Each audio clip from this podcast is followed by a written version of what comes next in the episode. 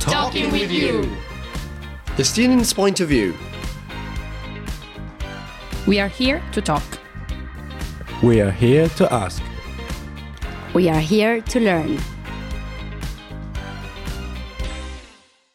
Welcome to our new episode of Talking with You, the podcast where the student's point of view matters. This show wants to provide the students an open and safe space to discuss the topics that we deal with as students, but also, in a broader sense, the ones that concern us the most as young individuals and that we are passionate about. Hello, everyone. My name is Silvia. And my name is Felix, and we will be your hosts for today. In this episode, we will talk about the EU agricultural policy and particularly the farmers' protest all over the EU, a topic that came up again from time to time, and particularly with the crisis of the last years, which affected farmers all over the across the EU. It has gained new relevance. And why is there such a big relevance? Because farmers and the agricultural industry are part of our frontline workers who secure our food supply. I agree. That's a role which should not be underestimated. And that is why it is also so interesting and important to talk about this topic. But before we delve fully in today's episodes, as always, let me first introduce our two guests of today Filippo Segato, member of Eyes of Europe and European Studies master student. Hi, everybody. And Luca Chauvin, master student in philosophy at the UC Louvain. Hello. Hello Hello again, and thank you for coming today. Also, from my side, a big welcome. Today's topic, as already mentioned, is in that regard interesting in that the topic got basically brought to Brussels. Then, at end of January, farmers from all corners of Europe made their way with their tractors to the EU capital, blocking the streets, demonstrating in the courtyards of the European institutions, and literally shaking up the EU bubble. Big parts of Brussels were paralyzed for two days, but the protests were not only in Brussels but all across Europe, from Greece to Spain and from Berlin to Warsaw. And even though the EU agricultural policy is one of the oldest and very successful common policies of the EU, I would argue it has never been spared of criticism. Looking back at the recent weeks, even though we saw this eruption of farmers' anger in different capitals all across Europe, it may be still important to remind our listeners that Dutch farmers have already been protesting before, marking maybe this inflection point where farmers' anger turned into actual demonstrations, among others leading to big electoral successes for a farmers' party in Netherlands, gaining first place in regional elections from the scratch. In fact, the common agricultural policy has been heavily criticized before by farmers since its reform in the early 90s, that ended the system of price controlling measures and tariffs on important food and started inducing direct payments, production quotas, green conditionalities. Since we've seen farmers express their contempt on multiple occasions, like for instance in France, dairy producers spilling their milk on the ground to protest CAP imposed milk quotas in 2009. Coming back when reading the press articles and seeing videos from the protesters, it feels like frustration with the EU agricultural policy are built up over years among farmers. So, let's start with the first question. Why do you think farmers are heading to the street and why are they so angry? Well, the reason differentiates by country to country. We can start with Germany, where everything started, and agriculture people are just protesting mainly for elimination of fiscal uh, adjudication for biodiesel. Then there is Poland, where the problem is against grain importation of wheat and the low price of that that are competing with the economy. What is important is to understand which are the common reasons that all these countries are protesting against. These are the high energy cost. I mean, after the illegal invasion of Ukraine made by Russia, energy is higher than ever. And then, of course, there are the profits. Profits are going lower and lower for the farmers. In the last year, 9% lower, and this is according to Eurostat. And for almost every product that agricultures is making. Only few like olive oils is going up, but this is because the production is going down in general. What about you, Luca? Um, first of all, what could lead us to this point of crisis could be the inherent um, structural problem of repartition of value in agriculture. We can see, for example, in France, that 20% of our agriculture live behind the line of poverty, and that's one agriculturer try to to kill himself every day, and this is a big malaise in agriculture. Secondly, it's always interesting to point the internal dynamics by attacking the framing of one agriculture, because we can see that there is in what we call agriculture, agribusiness, and farmer. And what we saw with the protests and the crisis, it's a scream of help of a part of agriculture who are not able to live from their own work. Thank you guys for sharing your ideas and how and why farmers are angry with the government and uh, these protests have uh, spread all over EU. Yes, I agree. So, so what we can see at the moment, as you already pointed out, is, is a lot of frustration in the end of the side of the farmers, but also a lot of challenges challenges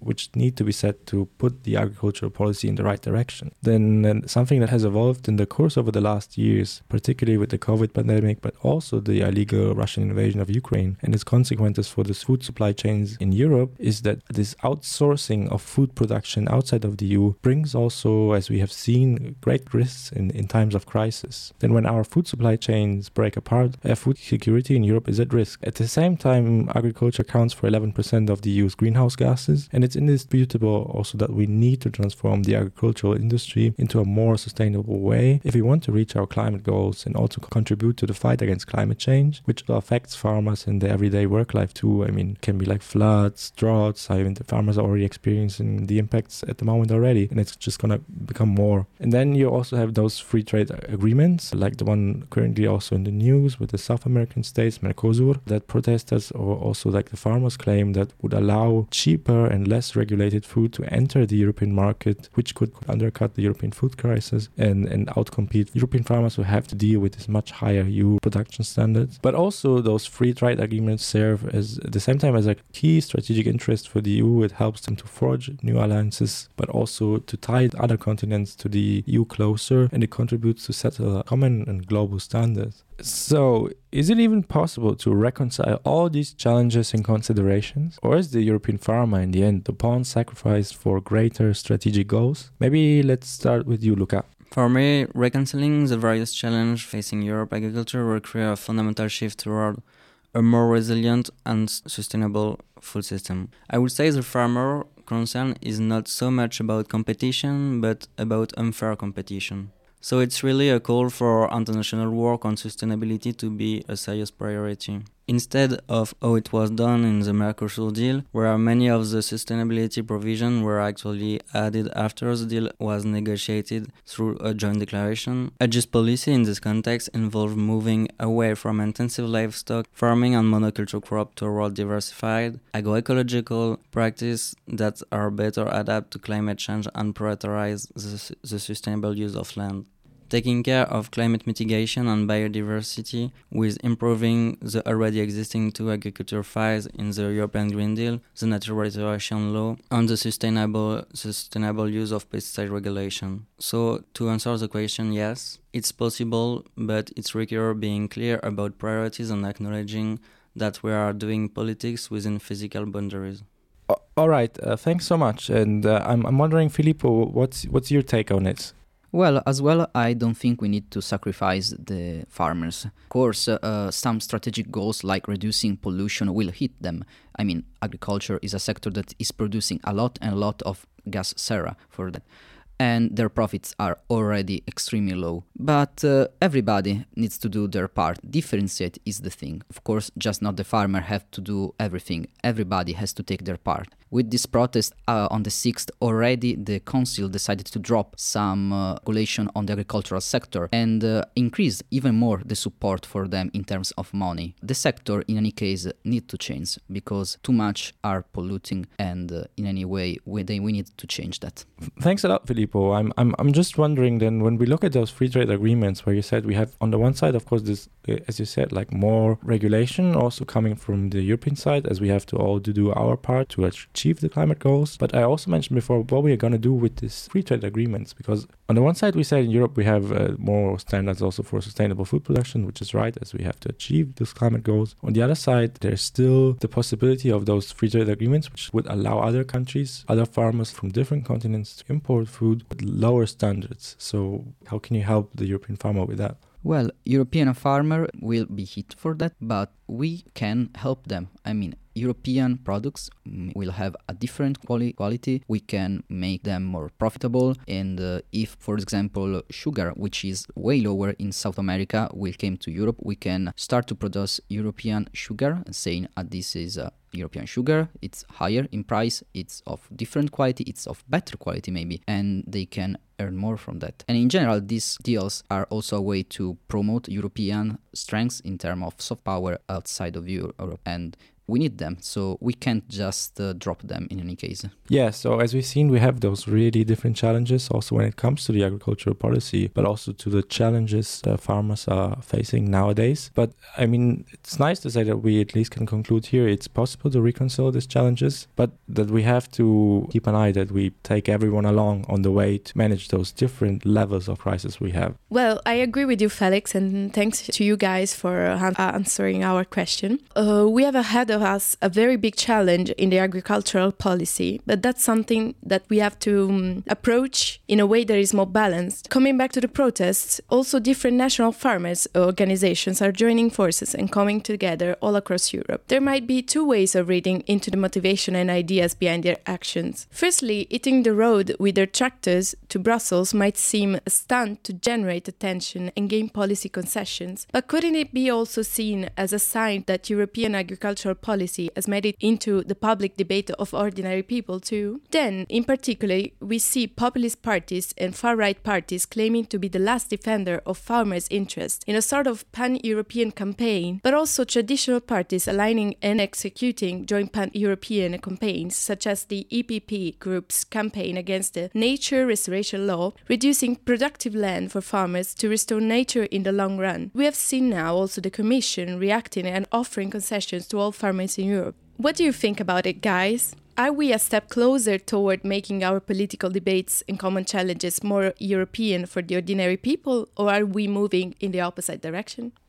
For me, if you are against a proposition in a system, for example, a directive or a law in uh, the EU level, and if people from different countries are against it or have some claim for one institution on the EU level, even if it's against, in a way they make them European because they are standing together for something about the European level. But on the other end, like we can see very different claim from eastern country where it was a bit more about the competition with products of Ukraine with Polish and the wet and other country with chicken. And whereas in the in the west part in France and Germany it was about energy taxation and gas for machine engine and this kind of concern. So it's very paradoxal situation that we can see it as anti-European, but in a way it's a very European problem, and we can solve it by a European solution too, maybe. Do you think this will turn the debate uh, and make it uh, more European or not?